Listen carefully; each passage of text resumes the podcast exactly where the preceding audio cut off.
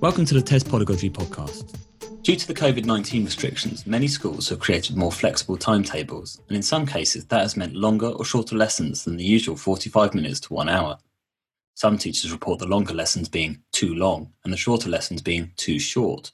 But is that just because they are used to the standard lesson length, or is the 45 minutes to one hour lesson simply the optimum unit of time for learning? On this episode, we try and answer that question with the help of neuroscientist Jared Cooney Horvath. Jared, thanks for joining me. No worries. How you doing? Good. It's good to finally catch up. A long time TES writer, um, our chief science correspondent. I think we like to call you. Um, uh, hey, I will take that. I'm going to put that on my resume now. Put it on your resume. I think you should. Um, we're going to talk a little bit today about a piece that you um, wrote for us just in the summer about lesson length and, and yeah. the structure of the school day. Because at the moment, with the COVID restrictions, so much of the school day is being disrupted, and people are having longer lessons, people are having slightly shorter lessons, you know, and, and everyone's going, well, this feels weird because we're used to a 45 minute to an hour lesson. And, yeah. and you wrote us this really good piece about saying, well, you know, that's not like a golden hour. You know, this isn't this isn't set in stone. And so I guess the first question would be like, you know, is there much research about lesson length? I mean, we've got tons of research on teaching, but yeah. You know, what, what's out there that says an hour or 45 minutes is good or bad? Now, believe it or not, there is there is little to none. So the only research that really sits out there uh, in terms of lesson length and learning would be have to do with kind of the block lessons. Mm-hmm. So if we have a two hour class versus a four hour class versus a one hour class, do we see any differences in learning? But beyond that kind of research on blocks, no, there's never been research to suggest here's why we do 50 minutes there's never been research to say maybe we should make it longer, maybe we should make it shorter. And there there are hints out there across the board as to what would happen. But in terms of pure research, nope. Everyone just kind of assumes this is what it's going to be. This is what it always has been. Let's go with it. So we're we're kind of in what I like to call cog fun territory where you get to use as i love this this is where the translation comes in you get to use research from a dozen different fields that don't speak directly to this issue but that talk around it and then you have to try and find that through line and say okay here's what they're all generally saying. Now here's an idea. Let's play with this. I think that's the problem isn't it? because i mean if you look at it it's, it's not just um, it's not just schools you know your driving lessons are an hour your your university lectures are an hour your your you know in the in england we had the literacy hour. Why an hour? Like but we had an hour just and, read for my, yeah. my wife's a psychologist. One hour session. Why? Exactly and it's, it's the way we've always done it well, the good news is, so we, we can say pretty pretty safely, we do know why it happened in education, mm-hmm. and it was. this is going to sound pretty mean on my part, but it was a cash grab from universities in the U.S. So essentially, what what what what happens is a bunch of money was thrown up in a pension fund for universities, but in order to access that money, universities had to adhere to admitting students only students that finished 24 what were called Carnegie units which one Carnegie unit is 120 hours worth of study on one topic. So you can assume, okay, 24 units. Let's divide that into four years. You've now got six units per year, assuming each year is going to be about 30 weeks long. That gives you, bingo, one hour a day, 50 minutes a day for 30 weeks to get your Carnegie unit. So it was really, we can trace everything right back to that moment when university said we'll, we'll only accept kids that do blank. In that moment, high schools, which hadn't traditionally been four years, high schools were just kind of hodgepodge institutions. Mm. They bled in with primary schools. They some of them were two year prep institutions, but almost overnight they all became four year institutions, and we've got what we've got now. Yeah, we've got strict lessons, and I guess in in schools it's uh when they're timetabling lessons, they have this this this need to get all these subjects in in secondary schools i mean and they cram them all in and okay if we've got one hour blocks that's easy maths right we can just you know we've got six hours one hour for lunch five hours left to play with to, to block them in and it's sort of there's a utility factor to it, I guess. It feels good. It's like it's um, funny you say it. It's kind of like one of those Swiss Army knives where everything kind of fits in there perfectly. You've got enough space for everything, and let's have a good time. But is it good for learning? Now you pull it back and you say, okay, if school is meant to be a learning institution, is a 50 minute lesson optimum for learning? And then that's where you get to see well there's no direct research on that so then you have to kind of dance around and say well we've got these ideas here we've got these ideas here these here and uh, long story short there's nothing to suggest that 50 minutes is good or bad you can make it work it's it's always going to dial down to how are you spending those 50 minutes. But once you kind of get into the, the nuance of it, you see it doesn't have to be 50 minutes. There's a lot of other ways you could organize a school day and still get everyone to the same level if you mm. wanted that without having to do it the way we've been doing it. And, and in the piece, you pull out some key factors that play into it and that don't necessarily agree with each other. But there's there's three different areas that you pull out that that sort of will feed into where what length of lesson you sort of aiming for. Do you want to sort of focus on them in turn? I mean, I think the first one was sort of attentional control, or, or you know, how how far a, a, a child can concentrate. Yeah, so you've got kind of so we'll start with that one, which we'll call kind of a thresholding issue. Is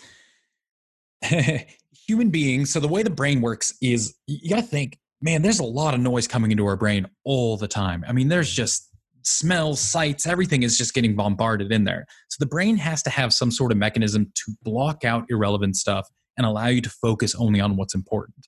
So the first protocol the brain has is what's called its threshold. Essentially, your brain has a very hard limit and it says, okay, anything that's stronger than this limit, you can choose to pay attention to anything weaker than this limit we're just going to ignore it and you you have no choice whatsoever. Yeah. so that's why i we i always say right now you can hear my voice because i'm chatting to you we're having a good time. But if a mouse in the corner sneezed there would be a signal there. It would just be below your threshold so you couldn't choose there's nothing there for you. It's it's the brain is determined already we're going to block that out. Now what happens is your threshold changes with time. So when you're in a situation and you're getting used to it and you're getting calm and you're getting comfortable your threshold just slowly starts to creep up. And that's a sign that your brain is saying, cool, we figured out this realm, everything is safe here. Let's block all of this out. So if anything different occurs, you have all your attention, energy, resources ready to go right to that change, to mm-hmm. something new. So you, you think about it. That's why I always kind of say when you're driving to work in the morning and you got your radio on, you'll notice after about 10, 15 minutes, hmm, that music won't be hitting you as hard anymore. So what do you do? You crank the volume a little. 10 minutes later, you go, mm, that bass just not kicking. What do you do? Turn the volume up. What's happening is as you get used to the car and the sound of the road and stuff, your brain's going, we're safe. And it just starts raising your threshold. And that radio gets quieter and quieter, and you have to ride above it. So you've got about a 10 to 15 minute window till your brain, your threshold will creep up, which means if we're sitting in a classroom and a teacher is talking to us, or I'm in a university lecture and I'm just going to listen to somebody talk, after about 15 minutes, it's going to be harder and harder and harder for me to pay attention. And you start to see this in research where you start to see how long do kids make it during a lecture before they either start A, multitasking, B, open their computer, or three, just start to tune out. And it's right around the 10 to 15 minute mark till it goes, whoa, that huge quickly. dip. That yep. seems like surprising. I mean, is that when you start doodling? Is that is the is that you know, that sort of you can see people will start to ride their own threshold. After about 15 minutes, they'll start to exactly they'll doodle. They'll start to get their knee bobbing up and down to try and add some noise. Anything to keep going. That's when some kids will get up and walk through the back to try and re-energize themselves. Oh, wow. So kind of the good thing. Well, it's just so you're not scared of this. The good thing is, is it's it's really easy to reset a threshold all you all you have to do is change the context somehow do something different. So you if you ever are in a lesson with me you'll see every 10 to 15 minutes uh, we'll watch a video clip or we'll play a game or you'll turn to your neighbor and do something or you'll have to prove something to me. And everyone's like oh that's good learning. And i'm doing it purely to reset your attention so i can buy myself another 15 minutes before it mm. starts to creep up again. All you have to do is switch the context Saying somebody's name is usually enough to reset their threshold by another 10 minutes before it creeps up. So this means if you kind of extrapolate it, during a 50 minute lesson now, you've got about three periods that you've got to consider. You've got to say, okay, we've got a 15 minute window at the front till I have to somehow change the context. That's going to buy me another 15 till I have to change it again. And that should buy me another 15 to the end of class. Again, nobody thought about this. But now you can start to say, okay, what if class was 15 minutes? I wouldn't have to do these breaks. Or if class was two hours, could it go for two hours? Of course. You just need to keep doing, you would need six somehow minor shifts. Mm. So if you just kind of start thinking in these 15 minute chunks, you start to see 50 minutes could work just so long as you're playing it in three sections your intro, your middle, and your end. Here's our prep work. Here's you doing something different. Here's us coming back together to pull it all in. And that, that, could work base, well. It's just, what do you think? Like a very base human survival technique then? I mean, is this are we going back to sort of base basic instinct with that? Like as you said, in terms of the for the threshold and stuff. Yeah, yeah, yeah. Oh, yeah. It's that's that's pure. Um, if you want to call it lizard brain behavior, yeah. it's your your brain doesn't much care. Your brain doesn't want to learn. So it, some people will debate me on this, but it's there's a reason why psychology departments and neuroscience departments are different in schools. There's a reason why you can get degrees that are called brain and mind. Mm. You, your psychology is different than your biology. Um, we won't go too deeply into what that difference is, how it works, because that's that's an hour in itself. But you can. This is where you get those battles where you, as a human being, might want to learn, but your biology doesn't give a rat's patootie. All your biology cares about is survival. And it assumes that when you're in a situation for a long enough period of time and you haven't died yet, then everything that's around you must be safe. In which case, your brain, believe it or not, give me a second on this one. Your brain doesn't sense things directly. Your brain only senses changes or shifts or valences. So, the easy way to, to understand this get three buckets, fill the middle one with warm water, the left one with cold, the right one with hot dip one hand in the cold, one in the hot, let it sit there for a minute, then put them both in the warm water. The hot hand will feel cold, the cold hand will feel hot. So you weren't ever actually sensing the heat of the warm water. All you're sensing is the differential between that stimulus and the other stimuli. The hmm. brain doesn't work on pure, it just compares things. So if you're in an environment, everything becomes cool. The reason why your threshold starts raising up is your brain goes, everything around you, all the smells must be safe. Once a threshold is up, now it's easier for it to discern anything different. If a new noise appears, a new smell, a new person, a new sight, a new sound, the differential is going to be so much higher because your threshold has made it. I'm not going to pay attention to this. Anything new, anything novel, anything different is going to register as a huge blip, and your attention is going to go right there. So it is. It's a pure safety mechanism to make sure you have the cognitive resources to say, uh "Oh, is this new thing going to kill me?"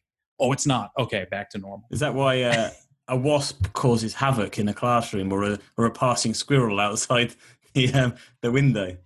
I used to love that the opening door. So we used to the school I used to teach in the door was behind the kids. So they're all facing forward and if it happened in the first 5 minutes, no problem.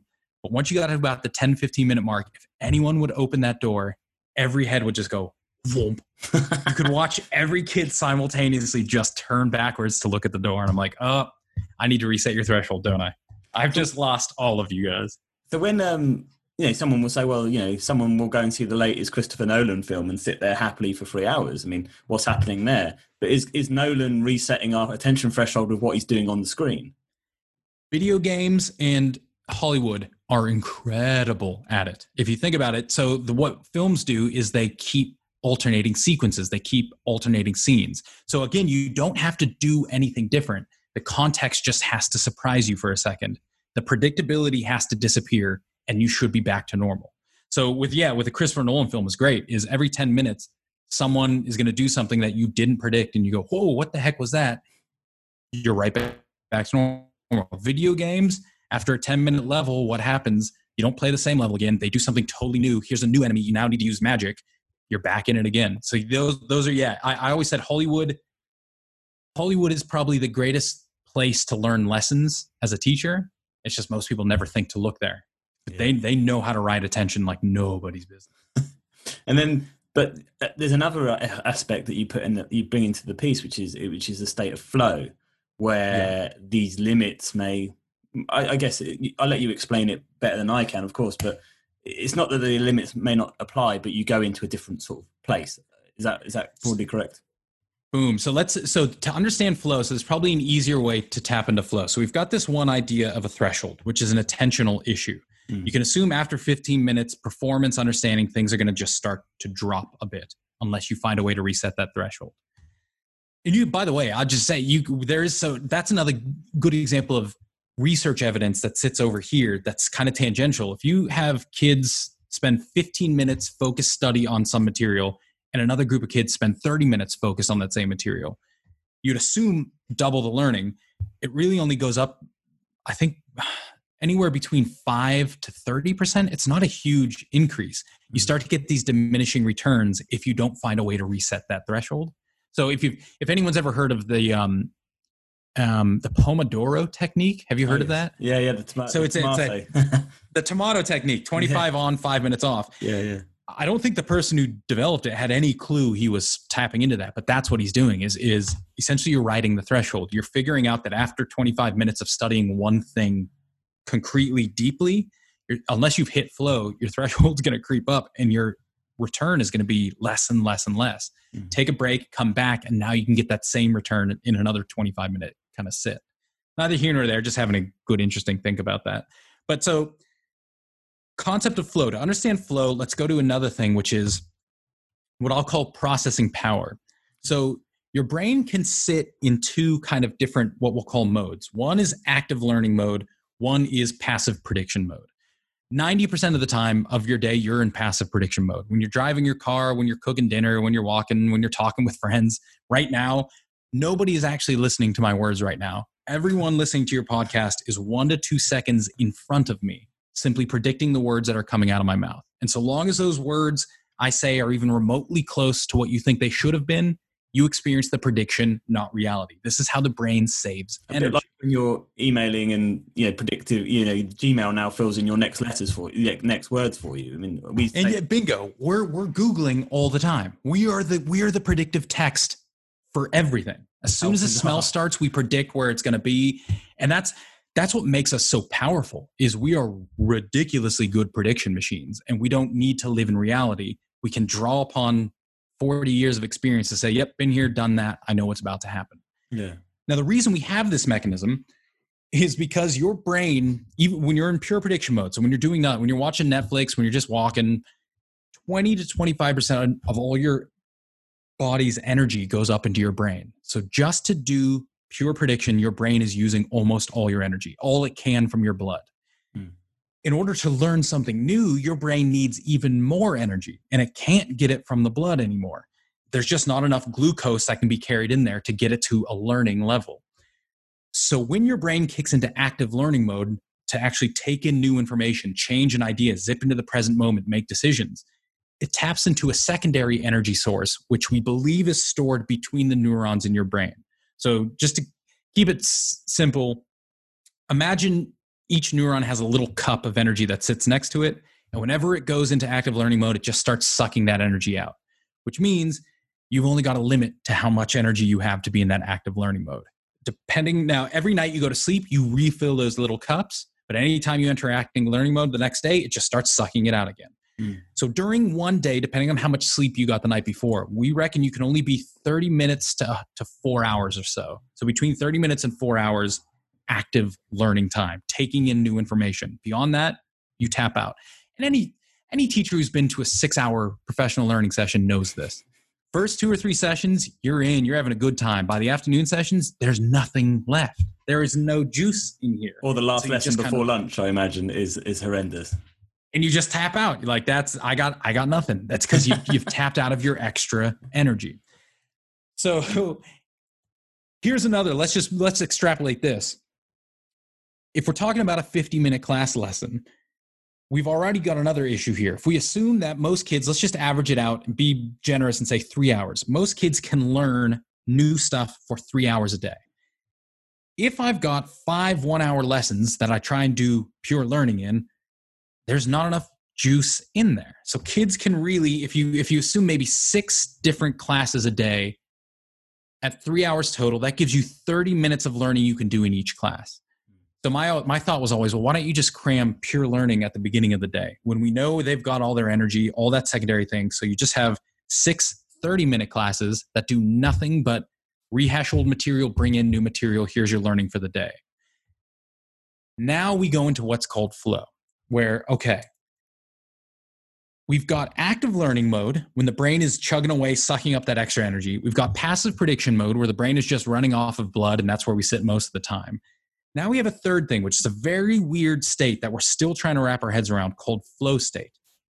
So, flow state happens when you're doing something that you're deeply engaged with. So, for me, it's painting. Whenever I'm painting, after about 20 minutes of painting, I just lose track of time. And now it's five hours later, and I'm like, whoa, what the heck just happened? How did I paint for five hours without noticing it? Yeah. You enter into this state of just, you're in the zone, is what athletes call it. Um, when you hit flow state, we don't believe your brain requires that extra energy source. So technically, you could be in flow all day and never tap out of energy. So long as you have enough blood sugar, you should be totally fine. So flow state now suggests, well, cool, if I could get a kid into flow state, I could have class for five hours. I could have class for 10 hours and it wouldn't matter. So long as they're in flow, they're going to keep doing good work. Hmm. So, a couple of things to think about with flow then are well, I guess there's kind of three caveats to it. Is one, you can only get into flow when you're doing something that you're familiar with and that's just kind of right at your cusp. So you'll never get into flow when you're learning something new or when you're practicing something hard. You only get into it when you're doing something that you're you're skilled at and you're just kind of living right at that edge with it. Like I'm getting a little bit better at my painting. So already we know flow will only happen during practice, not during learning. Two, you can't coerce it. So I can't force a kid into flow. It has to happen naturally through something that they want to engage with.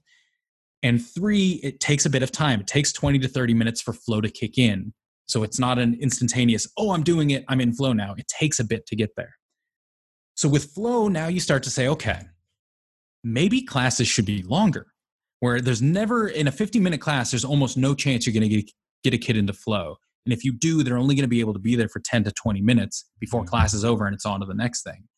So now you start to say, well, shoot, maybe we make classes 90 minutes or three hours where we now pick one project, something that they're working on that they're good at, or some outreach project that they're really inspired by, and say, you've now got three minutes to work, or three minutes, three hours to work, go. And we let them get into that flow zone and we just let them do deep, good work during that time. So I don't know then. So that's where I kind of put the the idea of processing power and flow suggests to me that school could be little chunks of active learning 15 20 30 minutes with longer periods of work of practice. So here's new new information we're getting in 20 minutes. Great. Now we got two hours to actually do something that you already understand. Let's play. And believe it or not if you go back to it if you look at the research, the difference between class periods that are 30 minutes or less versus class periods that are more than 30 minutes, the learning is non significantly different. So kids don't seem to learn anything more in a 60 minute class than they do in a 30 minute class, talking about pure learning. That's depressing. if, you no, teach, if you teach hour lessons. until you start to recognize that maybe maybe teachers are trying to then play the flow game where they only teach 10 minutes during a 50 minute class and they use the extra 40 to try and get kids into a nice work zone but I just don't know that there's enough time to hit pure flow in just that small time. So again, it's just it boils down to how do you want to use your time? Are we going for learning? In which case it's got to be short, sharp, highly focused. Are we going for work? Are we going for depth? Are we going for output? In which case we're going to need probably a little bit more time than the 50 we have to really let that simmer and come to life, if that kind of makes sense. Yeah, it does. And it seems like the ideal situation then is is and um, if we ignore logistics, and because we're in a theoretical place, we can for the moment. We'll come back to logistics. But if we ignored logistics, a, a teacher's plan for learning would include time constraints. Would include well, actually, person who does a timetable. I'm going to need a three-hour block on Friday because I'm planning a you know a long project or you know a personal project period where I think I'm going to get a load of my kids into a state of flow, and I need that three hours. But you know, I'll give you back an hour and a half on Monday because I'm only going to need half an hour. And you know, if we ignore logistics, from what you said, it seems that having the ability to be flexible with the length of your lesson would be quite a useful tool for a teacher. And It would be. Uh, how cool would it be if time was like, like currency? Mm. and you could trade it with other teachers and be like yeah. I, look i only need because it's it's funny there are some university courses i teach where so every university lecture is one hour lecture, two hours too. Uh, some courses need that. There are some courses I teach that most certainly don't need that. I'm spinning my wheels for one hour of that two hour two. I'm like, I don't know what else to teach y'all. I got nothing, because it's there's only specific things I really need you to know. Yeah. So how nice would it be if I could divvy that time, sell that time off, say, yep, you give me an extra hour on this course. I'm gonna give you that hour back over here. That'd be awesome, actually. And then you can really start to say, what do I need? How deep do I really need to go? Am I okay with surface and old cheer? What do I want to? I think that's an awesome idea. And I think, I guess this is where we bring in the other factors of not just the lesson structure, but the the this the series of lesson structure and and so the big thing uh, we we've talked about it a lot and you've done a couple of columns on it is like retrieval practice and space practice and people like like the idea well you know if i've got 20 minutes here then the next you know the first 10 minutes of the next lesson is, is adequately spaced and that means i can do a quick quiz and i can see if they've remembered it and then a month's time and you know those longer structural periods are becoming much more um, present in people's thinking about how they structure learning. And then they've got yeah. this big gap over the summer where they're going well you know, how do we where's the retrieval happening in that six to eight weeks or even longer in other countries? So i mean where do you sit on the sort of the longer term structure of, of learning. So that's I, I love what what you're laying out now is perfect is is can we think in the longer term? And when you start to think that that might mean because right right now we're doing 50 minutes a day because we have to. Hmm. and we're doing that for all courses because we have to do 120 hours per course otherwise a kid can't pass that course. Well who came up with 120 hours? It's the same thing at the beginning. It was just it's our carnegie hour there's no reason other than a cash grab it makes makes it so university professors could access a, punch, a pension that we have it, do i need 120 hours on geography and 120 hours on physics? Or could it be that I only need 80 on one or 60 on one and 200 on the other? Like, why do we decide? If we think longer term, we can start to think, okay, we don't need 120 hours devoted to each subject. We don't need equal time devoted to each subject. I'm sure the teachers would say yes. Man, I could, uh, if it were up to me, I would devote 100 hours of every week to nothing but neuroscience. That's all I want my kids to know but I recognize that that's just my bias coming out. I'm willing to sit down and chat and say, okay, I think for a general learning degree, this might only need 10%. You can take 50% because that's a little bit more important that they know how to, you know, read and write than it is the brain stuff. So, can we pull ourselves away from this idea of a necessary or required time? Learning is measured by time as opposed to anything else. And I, I think if we think longer term, we can start to really kind of play around with that. But some people then go, well, what if we needed more time? So I think there's kind of two interesting findings that come out of this longevity. some people go, well, we need a longer school year then. Because what if we just tacked on an extra 20, 30? So most school years are what? Uh, 180 days. What if we went up to something like China, which is 240, 250, 260? Some go up to 280 let's do that. More time, more learning. Hooray, have a good time. The joke is is when you look at and granted, granted this is kind of tricky because I I don't put any stock in standardized tests. I'll just make that clear now. I don't I don't care about them. I don't I think they test absolutely nothing other than your ability to take a standardized test, which is great. Doesn't mean anything to me.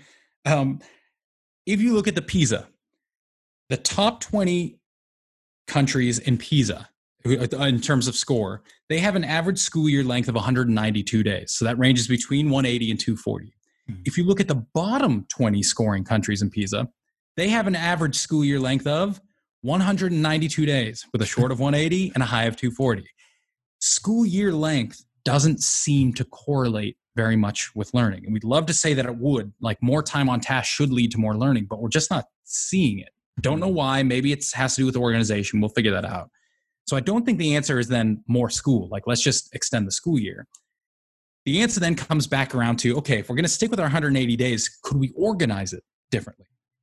Right now, we've got the what the we do nine months on, essentially three months off for summer break, have a good time.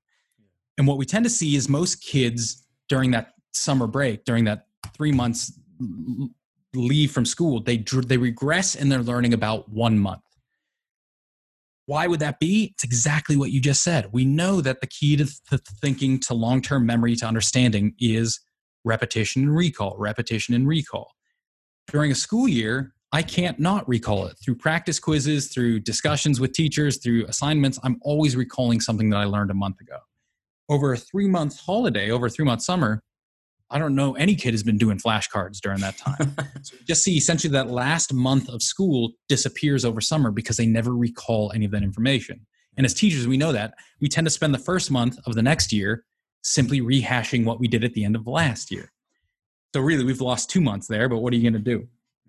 Now, if you go to a year round schooling model, So this is no more days. You keep it at 180 days. All you do is you do say 45 days on, 15 days off. 45 on, 15 off. You just start divvying it up with small breaks. What we see then is students in those kind of schools gain back that one month of learning. They have about one month per year better learning than, than kids with a three month summer, which rightfully most people go, well, that's not a huge gain. Of course not. You didn't spend any more time learning. All you did was reorganize your time. And all the gain you could ever hope to get is that one month summer slump that you lost during that three months. And that's exactly what they get back. So now we start to think that, yeah, would there be another way to organize the year to start to say, shoot, we can make learning better, memory better without changing a thing other than when we're having our breaks? And over a school career, it's still a year's gain, isn't it? Because you've lost, you know, an average school career is what, 12 years? And, you know, you, you it's a whole year. I mean, you you you pay top dollar for a whole year. Which over the course, you're right. Over the course of a K through 12 ed, that's pretty dang huge. That would be a massive gain in, in all the wasted time when you come back of trying to rehash. But then you think, okay, why do we? So go back. To, why do we have a 50 minute class period? Because in 1910, some dude decided to give money to professors in the U.S. Congratulations. why then do we have a three month summer? Would do you? I'll, I'll actually put it. Do you do you know why we have the three month summer? Like, what's your first thought on where well, that came from? I I mean, it's it's a, it's a question I know the answer to because you've told me. So, but I, am gonna I'm gonna play the game and say and say that it's it's because the heart they had to bring in the harvest. Dang it! I ruined it for you. that was it. That was my when I first started digging into it. That was my thought. That's the argument. It's the farming. It's the agrarian calendar, right? Yeah. We need the kids working the farm. And then you think about it and you go, wait a second, I've just planted my first vegetable garden uh, when I last year, and I've realized summer ain't the time for reaping or sowing. Nothing is happening in my vegetable garden during those months. It's like everything is just on hold until yeah. things start up again. So you realize that it, well, it was never an agrarian decision. It was a it was a city decision where when people were moving into the cities, it was getting stinking hot. Kids couldn't hang out in the classroom. It was getting sick. They were getting sick. It was pu- fetid, I think was the word that they would continuously use. Yeah. So what would happen is during summer months, most families would disappear when it was super hot. That disappearing, of course, this this before airplanes and stuff, would take a couple weeks to get out of town, a couple weeks to get back into town. So they just started saying, okay, we'll give you three months off during the summer, so long as you agree to be here to attend school for the rest of the nine months. Kids say, cool, families are happy, sweet. Over the last century, we've since invented air travel, We've since invented air conditioning. We've since invented uh, um, um, uh, what's it called? Uh, airflow, whatever that word is I'm looking for between classrooms. We don't have the same problems, yet we use the same system. Even though today the, the average family vacation length is two weeks, is 14 to 15 days. No family takes a three month vacation. And if it happens, man, I want to be part of your family. that sounds like an absolute dream with work, adults can't do it either. So we've got this remnant of the past, which made a lot of sense when it happened. And now we're allowed to say, nobody's benefiting from that. The kid, parents don't get three months off for summer. So you can't say, well, we're all just enjoying the heat. I'd love to enjoy the heat, but I got to work. Yeah, so what it's really um, happening is the kids are playing video games, getting bored, while the parents are working their butts off, and we only have enough time to go for a two week vacation. What if we just made school a year-round affair. It's not a bad idea. And do you think? No, I mean, I guess if we wrap this all into into to a conclusion on, on, on structure of school, given your given free choice, given a, a free logistical, you know, parents aren't going to write to you and be angry, teachers aren't going to write to you and be angry. But you know, if you had a free choice, what would you do then? Would you have this flexible timetable and a and a and a more stop start school year. Is that what is that your sort of utopian vision? Yeah, the the way I see it is okay. Primary schools would still start when they do fairly early. I would love in a per, actually, you know what? In a perfect world, high schools would start later because of sleep issues, which we'll get into in another time with mm-hmm. teenagers. But the logistics might be an absolute night. But logistics aside, Okay, there's no traffic problems. Yeah. And, okay, no, anyone can get. We got tubes. this is a free shot. This is a free shot you've got. Teleportation devices. So no, no one. Okay, we got primary schools start early. like around 7 30, 8 a.m. High schools start around 9 to 9 30. Um, yeah, 9 o'clock. Morning sessions are going to be pure learning. You're going to have four, five, six short 25 minute lessons on that are just pure learning. First five minutes of each of those classes, you're going to review what you learned the day before. You're now going to have 20 minutes of hard learning, and then there's going to be some reviews that come throughout. Get all of your learning done before lunch. At this point, you can assume you've, you've hit lunchtime, you're tapped out of that secondary energy source. So there's no new active learning going to happen for the rest of the day. So, what do you do during lunch? You have a nice, healthy lunch, do some exercise, go out, play, replenish your blood glucose afternoons would be one long session or two longest sessions of one thing of a mm-hmm. project. I don't know if it's going to be math class if it's going to be a science experiment something where now we're de- devoting three hours to one task so we can get into that flow state. And then off we go. Then ideally there'd be no homework because i'm not a big fan of schools reaching into the household but that again could just be me. But that's I, I think that put your learning, know when you're doing your learning, and just lock it down and let the kids know it's learning time. During this time, it's going to be hard. You're going to struggle. This is going to be the difficult stuff. Afternoon time, this is when we're going to work. Don't worry about it. You're not being tested. This isn't, do you know what you know? This is let's build something. Let's do something to get, let's go out into the community and do something. I don't know what it's going to be, but I kind of love that idea. But I think overall, if, if you have to take it home, I think the big take home is the world is absolutely filled with remnants from the past and we we just kind of take it. I was the chapter i was working on i the three i came up with were one were daylight savings times did you know that that was only uh, that was invented during world war one was gone for most of the time and came back in the 1970s during the oil crisis?